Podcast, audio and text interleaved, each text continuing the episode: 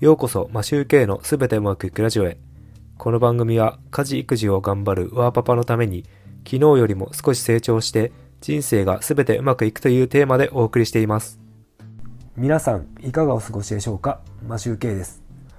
今回は政治的なアイデアをお話ししたいと思います。どういった話かというと、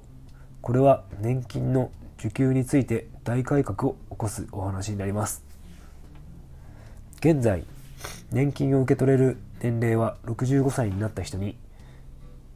選挙権を取るもしくは年金受給の権利を取るかという選択制度を導入します。なぜこのような発想になるかというと超高齢化社会だからです。今の時代はシルバー民主主義と呼ばれていて高齢者のための政治が行われています。それは選挙に行く現役世代の人口よりも高齢高齢者世代の方が上回っていて未来を生きるための人の政治につながらないからです。しかし高齢者が一定の年齢になると選挙権を喪失するとどうどうなるでしょうか。事実はどうか分かりませんが日本の政治家は選挙のために動いているわけですから高齢者の声は今の状態よりも届かなくなるとは思います。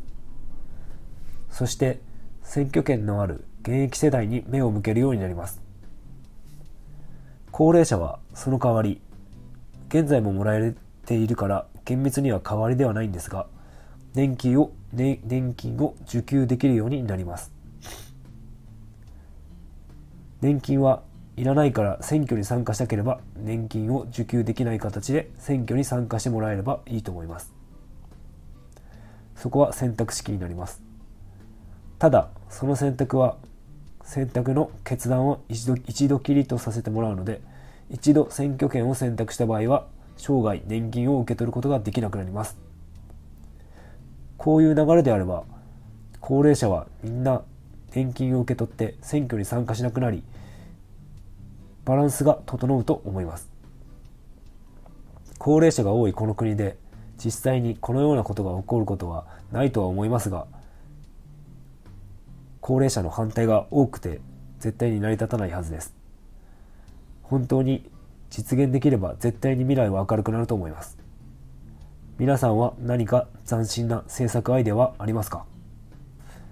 今回は以上で終わりたいと思います。いつも聞いていただきありがとうございます。